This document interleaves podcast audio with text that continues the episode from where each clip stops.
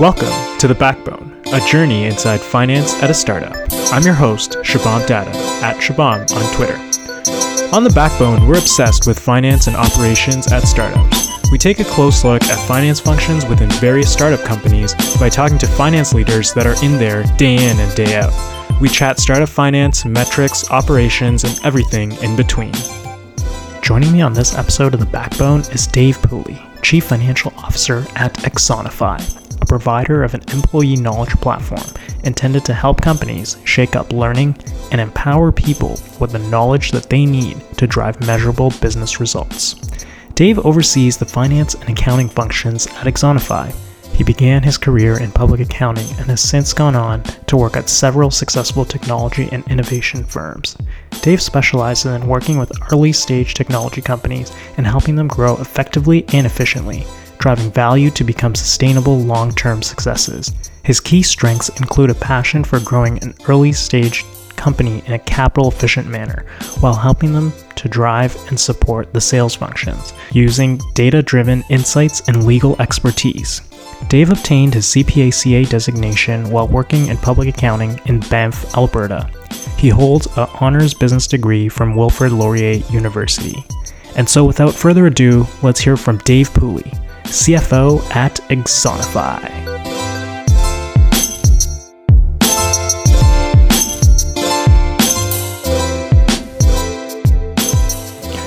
Good morning, Dave. Thanks for coming on the backbone. We've got tons of material to cover, so I want to d- dive right in.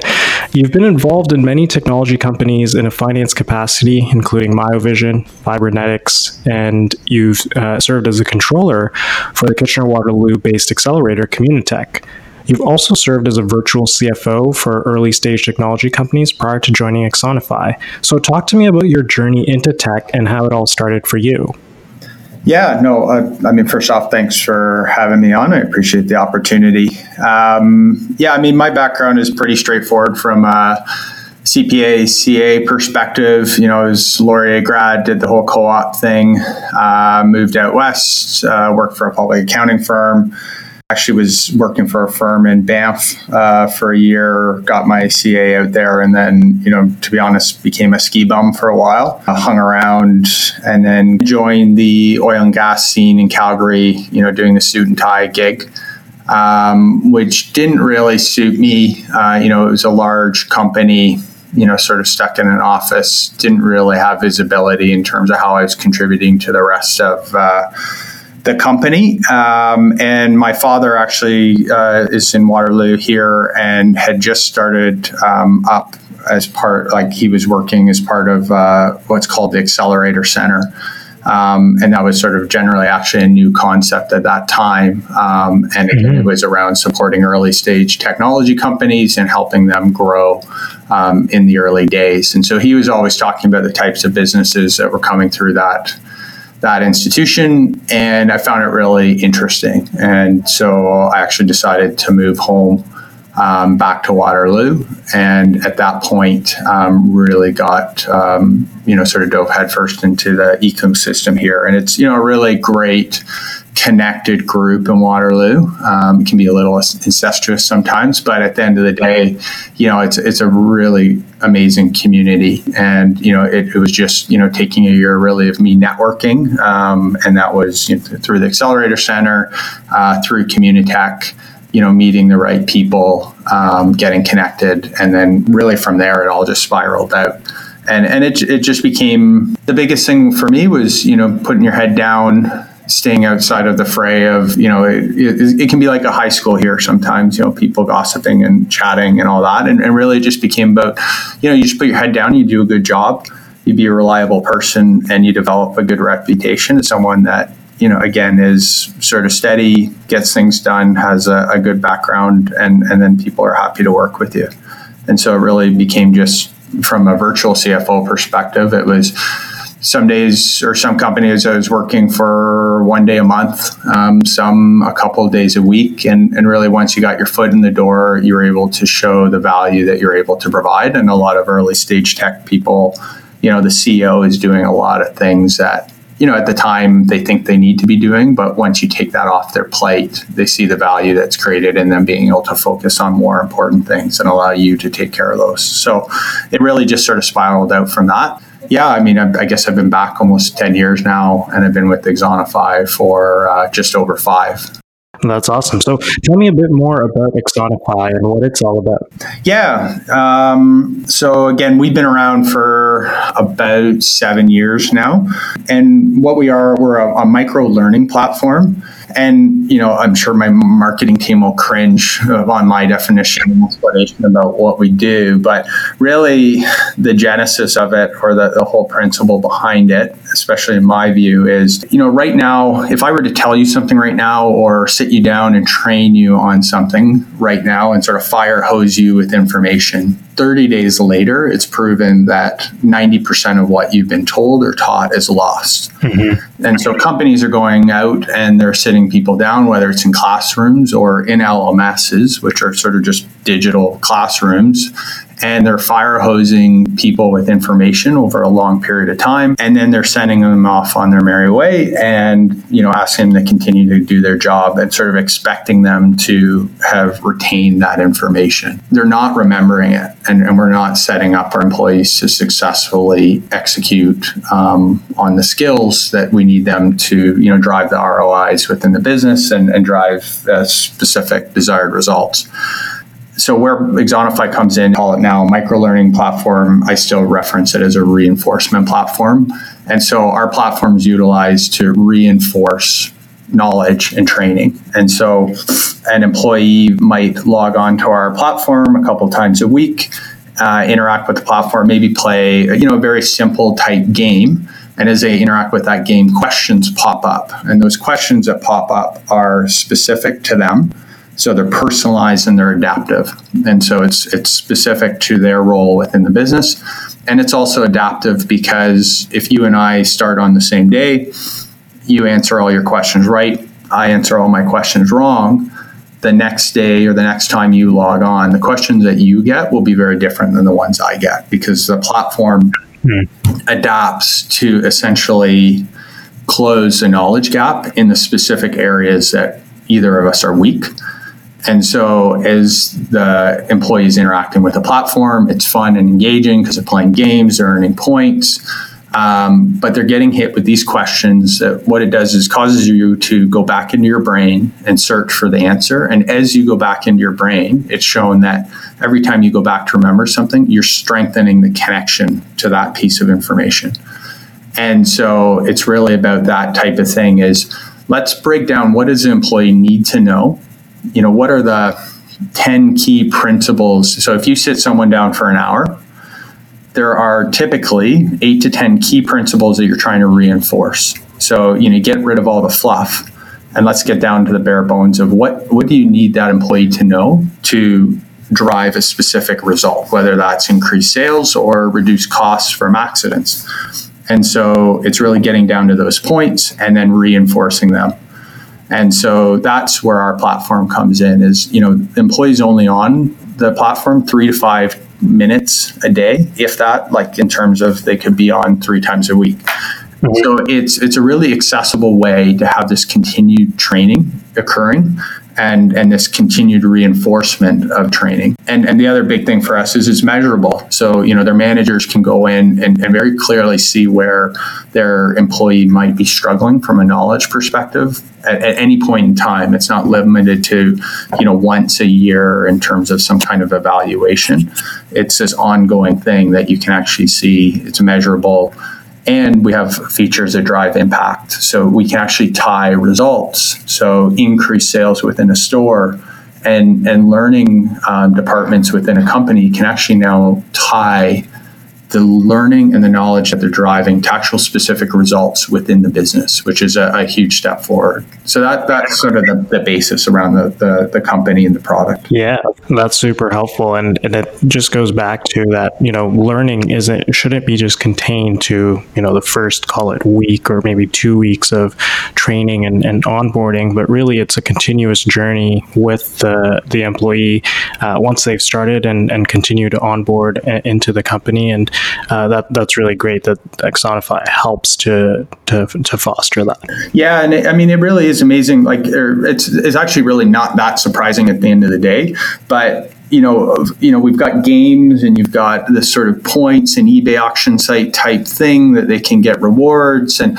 and with all those drivers, really the biggest driver behind it is is employees want to do good at their job and and so you know logging mm-hmm. on and interacting with the platform and getting reinforcement it, that in of itself is is a huge motivator. And we find that um, employees actually so you, you've got your sort of daily training that gets served up to you but there's huge amounts of employees that do additional training outside of that where they can find additional resources within our platform.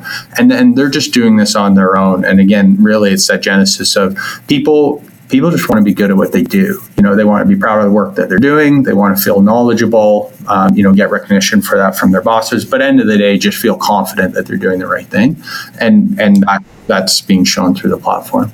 That's awesome. So I, I wanted to spend some time talking about the market segment that uh, Axonify serves. You know, your your company serves large enterprises such as Walmart, Merck, Rogers, Manulife Bank, and Bloomingdale's, just to name a few of the customers. It's clear that Axonify, you know, targets the enterprise segment of the market, and uh, you know, it's typically known for longer sales cycles, large contract sizes, things of that nature. So, as the finance leader, what considerations do you make when serving the enterprise market? And to follow up to that, uh, you know, in 2016, Axonify raised $27 million from JMI Equity, a prestigious growth equity firm. And so, does serving the enterprise market impact the amount of funding you go out and raise or the firms that you contemplated raising from? Um, and so, you know, a lot to unpack there, but would love to get your thoughts on that. Yeah, I mean, I'll, I'll start first with the, you know, the firm. So JMI, you know, they they've been with us for two years now. You know, an incredible uh, group to work with, um, and definitely the the groups that we were speaking with. It was very important to us that you know they weren't just a check. At the end of the day, you know they needed to bring be bringing more to the table than just money because you know, at that point we were able to really go out and we would have been able to access that money i'm not going to say from anybody i'm not that confident but you know we would have been able to get it um, but we wanted to get it from the right person and the right group um, and ensure that they were bringing more to the table and jmi did that you know they have a really great you know library of other companies that they work with and have invested in that are similar to us. We're probably on the smaller side of things in terms of our earlier days compared to the, the, the portfolio that they have but we were able to leverage that in terms of you know learning um, from what they've seen with other companies. And we're in constant contact with them in terms of asking what they're seeing at their other portfolio companies. You know at the board meetings um, our the individual that sits on our board from JMI you know is, is readily available to you know compare us for better or worse um, to other companies in the portfolio and and that's really valuable to us. Again, we can we can leverage that experience. That in of itself, again, is just just as valuable as the check that we received. So it, it absolutely was um, very mm-hmm. important to us, and it did drive the decision that we made in terms of the group we worked with versus you know a, a group that invests in SaaS companies that deal with you know individuals buying games or you know apps or something like that you know, they, everybody has their skill sets, sure. and, and it is important when you're going out and raising money to align yourself with an investment firm that has a skill set that reflects what you're trying to do. So, absolutely, that was very important. From the enterprise side of things, yeah, I mean, you know, in advance of this discussion, I was thinking about all the different things that come into play. So, yeah, I would say when we raised the money there wasn't some pivotal moment where we said we are, you know, we deal with enterprise and therefore we need to raise X, that kind of thing. But there's no question underlying it. Um, you know, there's a whole pile of different things that come up that are of importance.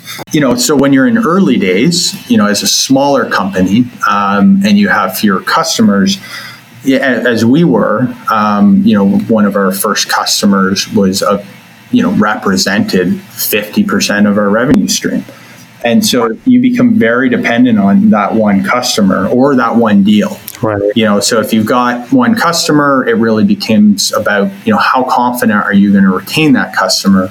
Um, you know, how dependent are you that, again, if they were to leave, you know, what is that going to do to you? And so you do have to take that in consideration. You know, you do have to model that out and, and have the contingency prepared. Similarly, I mean, everybody's guilty of it at some one point or another where, you know, early days of a business and and you know you get your rose colored glasses on and, and you think oh i'm absolutely going to close this deal and you know that deal represents a very material um, cash flow um, and it's very easy for something to go sideways from that perspective. And so, in the early days, there is a lot of the time there's just no way around it when you're you're dealing with these large enterprises and you know you're in your first year and you have five customers or six customers you know like for us you know maybe 50 or 60 deals a year. So you know it's not huge numbers and there can be pros and cons to that. Um, you know it's allowed us from a finance side of things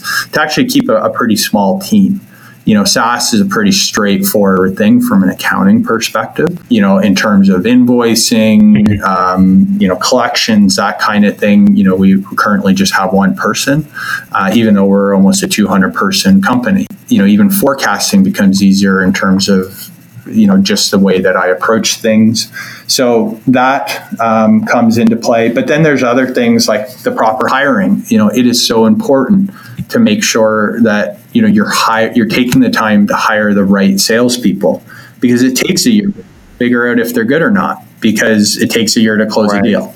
So you know, really, a sales rep comes on, and I, I've had you know this can be an area of frustration for me sometimes because again, you know, you really are dependent on making sure that the the hiring process is done really well because you know again you could hire someone they might not be that good but it's really easy to keep saying well it's a 12 month sales cycle so there's a reason that they haven't closed a deal at 8 months or 9 months or 10 months.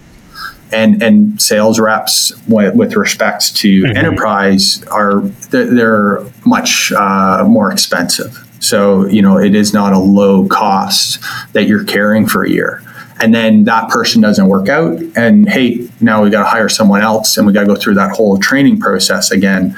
And and that can really delay things. And so you know that to me is a very important area with respects to enterprise um, is is ensuring that you are taking the time um, and investing the time properly to ensure that you understand who you're bringing on, the capabilities they have, and then finding ways to measure them throughout the year. So, right. uh, one of the other things I wanted to touch on really quickly was the, and this is a little outside of finance, but I think is really important, especially with enterprise, is the importance of uh, so I'll just use Salesforce as an example, but you know, Salesforce data integrity, like really understanding stage flow, like how are your deals flowing through, you know, stage F through A? You know are they how long are they sitting in a stage? What kind of conversion rates are you getting? Uh, hmm. you know what kind of conversion rates are you getting from different marketing approaches you're taking? All that type of data is so critical especially from an enterprise perspective because you're investing a large amount of money upfront around the marketing a large amount of money around the sales process and you really want to be analyzing everything to make sure that you are you're getting the most out of your money um, and you're getting the best efficiency out of it. And so, from a, a, sales rep perspective, it might be holding them accountable to certain processes. It might be holding them accountable from a stage flow perspective. You know, you know, do they have deals that are just sitting in stage E? Like, are they actually, you know, even though they haven't closed something, how are they doing in terms of moving forward through the pipe? You know how long are things sitting? Are things getting abandoned? All that type mm-hmm. of stuff become really really critical when you're you're talking about an enterprise um, enterprise uh, sales approach for sure. Some of the benefits um, would be you know for us there's definitely once you've built up that pool of customers and you've built a really good reputation, which we have. Like we have some really awesome, referenceable customers. You know that goes a long way. You know when you have a company uh, such as say Walmart, you know that is willing to go on record and do publications for you and uh, talk with other customers. That kind of thing re- really resonates in the market and and you can really like that that's more valuable than you know all the marketing dollars in the world. It's you know having a referenceable customer that's a really big name out there saying hey we've seen x in terms of the results associated with the platform. We've seen you know this type of roi that kind of thing is invaluable. And so that's huge from an enterprise perspective. It takes a lot of work to get to that point, but once you have it, you can really parlay that into you know uh, additional customers, which then become more referenceable customers, and, and you can really get that momentum going. And so, you know, you, you build up this pool of deals and and then at least you know year to mm-hmm. year i generally you know because if you're doing the right thing your churn rate is also low you know you want to keep your churn rate typically if you're a saas company from an enterprise perspective you know you want to be in the you know maybe churning 5% of your your opening pool. And so that becomes good in terms of again you you have a predictable revenue base versus having to go out and resell each year. Um, or if you're dealing with you know individuals or you know higher turnover you know and you have a a churn rate of say you're churning out 40% of your customer base you know that becomes really unpredictable year to year versus versus for me, you know, my forecasting process, my cash flow process, I, I generally can rely on, you know, say 90% of our closing um, annual recurring revenue to exist and continue through to the next year. So I always have a general baseline of, you know, at least I know this amount of cash confidently will be coming in next year.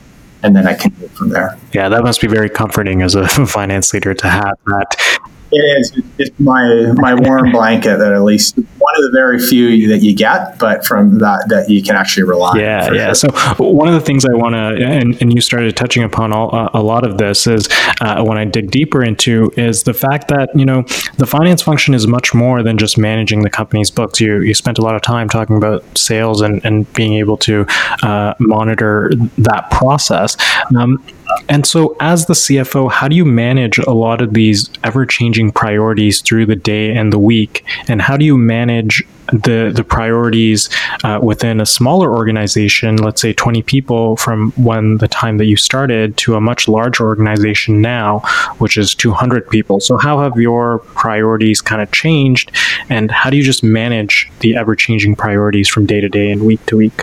Yeah, when it was 20 people, uh, and I joined when it was, you know, about 20 to 25 people, and, you know, it was just me.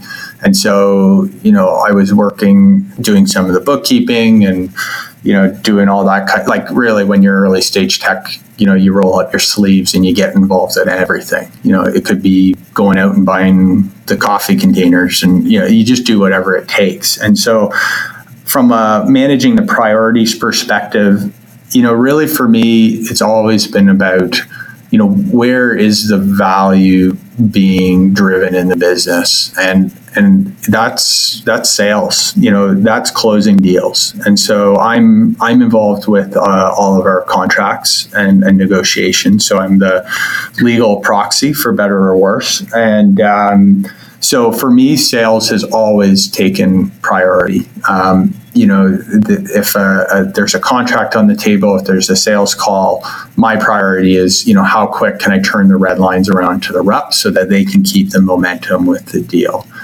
After mm-hmm. that comes the finance and the accounting because the, there is no revenue or no financial statements to prepare if you don't have deals coming in that, that are the basis of the revenue that you're right that's a good way to put it. And so, end of the day, you know, my priority is always, you know, just given that my role.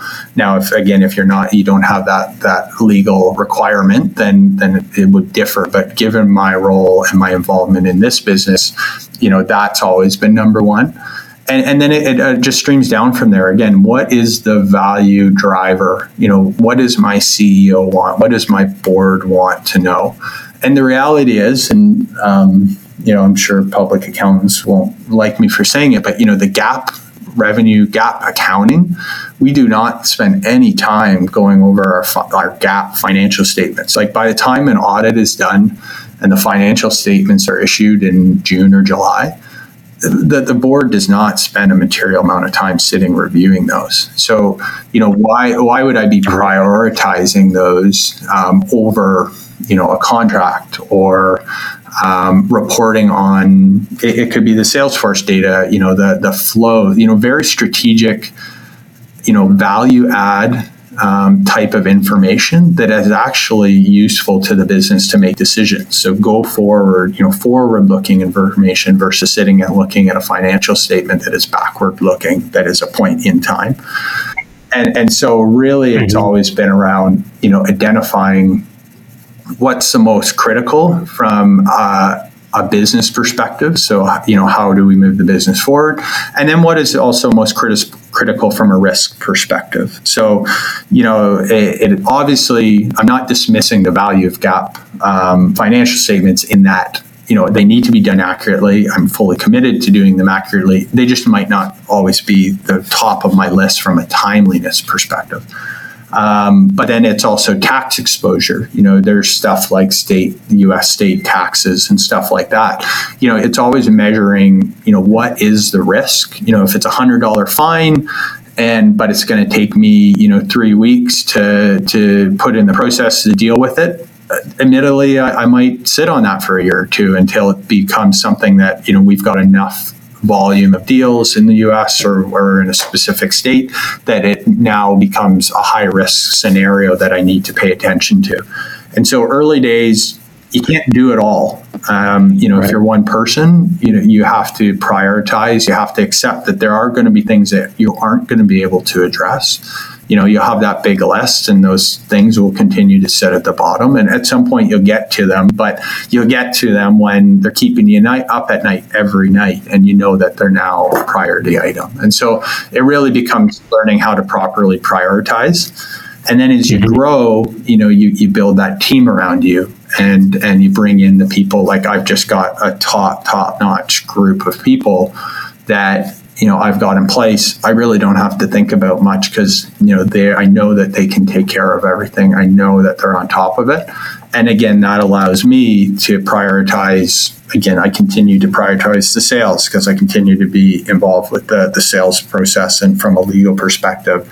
And then it's you know if my CEO asks for something, you know that's the first thing that I work on. Uh, you know, it's, it's what she needs, and, and I jump on that right away. I make sure that she's getting the information she needs, and then and then I'll find time to to address the other things that are on my list. Gotcha. Yeah, and and that's really really you know sage advice in terms of how to think about uh, prioritizing when you've got so much being thrown at you. And so one last question I want to cover before we jump into our quickfire round is the importance of the finance function within a technology company. I think we covered quite a bit of that in in, in your earlier uh, comments, but just you know maybe quickly to summarize, what, would you say is the importance of the finance function within a technology company? Yeah, I mean, I, have always viewed my role as a counterbalance to the CEO. Now, I'm very lucky because our CEO, Carol Leaman, she's a CPA, CA herself.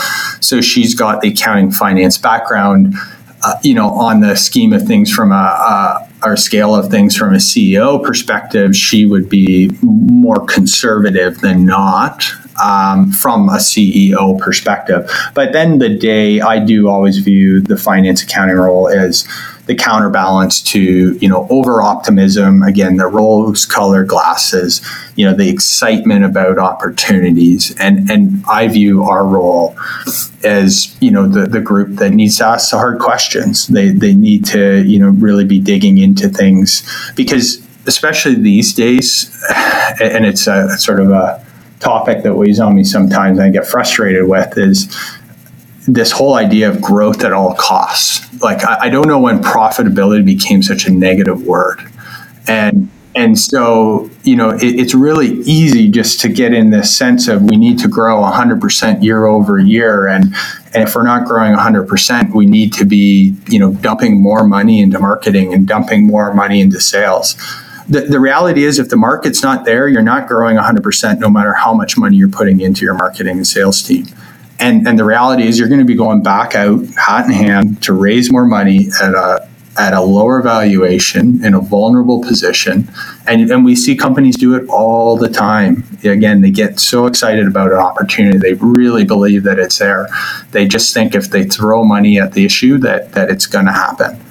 And, and, I think that's where the finance role has to come in and, and has to say, you know, whoa, like we need to be smart about that. You know, we have to, you know, really understand what's happening and, and we need to be able to adjust, you know, throughout the year. And we do this every year where we go in with a certain expectation in terms of what we're going to book.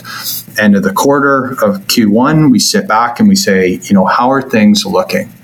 And, and at that point we make a decision do we need to you know kind of pull the reins in a bit in terms of our spending can we open things up a bit but it's a conversation and we, we look at you know do we have the processes? Are we getting the results out of our sales team? Because what's the point of hiring another 10 people if you're not getting the productivity out of the current five that you've got? And so i think again a lot of people and companies you know just load money into these things with really understanding without understanding do they have effective process like are they getting everything they need to get out of what they already have you know, does it make sense to, you know, add more to it or do you need to refine your processes before you throw more, more money at it? You know, maybe the market's not there yet. You know, maybe you're a, a year ahead. So it, it I, I, really truly believe that that's where the finance right. position needs to, you know, be able to speak up and and really again counterbalance the excitement that can be brought in by you know the the opportunity that that may or may not exist. Yeah, that makes a lot of sense. So, what I'd like to do now is jump into our quickfire round. And so, the way this works is I'll ask you a couple of questions and you have 10 to 15 seconds to respond to each. How does that sound? Yeah, yeah, for sure. Sounds good. All right. So, what is your go to online resource for all things startup finance related? Yeah, I, I use, uh, I, I, get an email from OpenView. OpenView, I find, is, has some really good stuff that comes in on a regular basis. And then, to be honest, uh, we leverage, as I indicated, uh, JMI, our, our VC. That they just just an incredible resource and so easy to reach out to and they're very responsive in telling me you know hey we see this or this that kind of thing. And what's your favorite productivity hack uh, i've actually gone pretty head deep right now into meditation so actually oh, meditate on a daily basis, and I find that has been hugely valuable um, to allow me to be very effective at my job now. Very cool.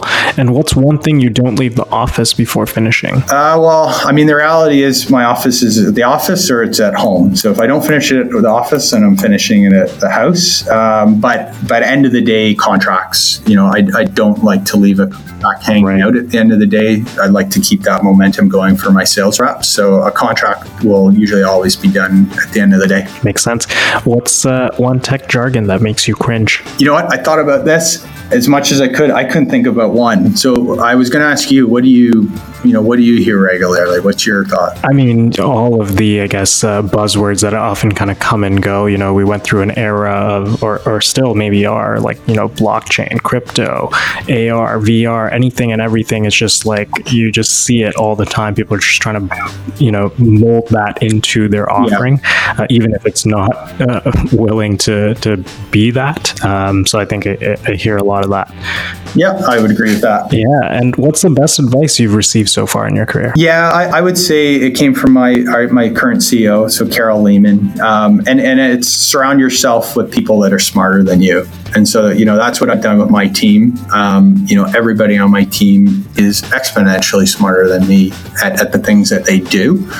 And so, you know, it really is important to bring in the right people around you so that, again, you can have that confidence that you know they're taking care of everything that needs to be done and and you can focus on the important things that you need to be done. Great advice for sure. Well thanks again dave. Uh, really appreciated the time this morning and your perspective and, and insights on being an enterprise company that, that targets those level of customers the kinds of considerations that you should be thinking about as an enterprise saas company. Uh, the importance of sales and being able to prioritize you know the, the many tasks and roles and responsibilities that a finance leader has has to entail and, and how to effectively prioritize all of that. I uh, really enjoyed this conversation and thanks again. Dave. Yeah, uh, thanks for having me. Again, I, I agree. I really enjoyed the discussion as well. Awesome. Take care. Bye now.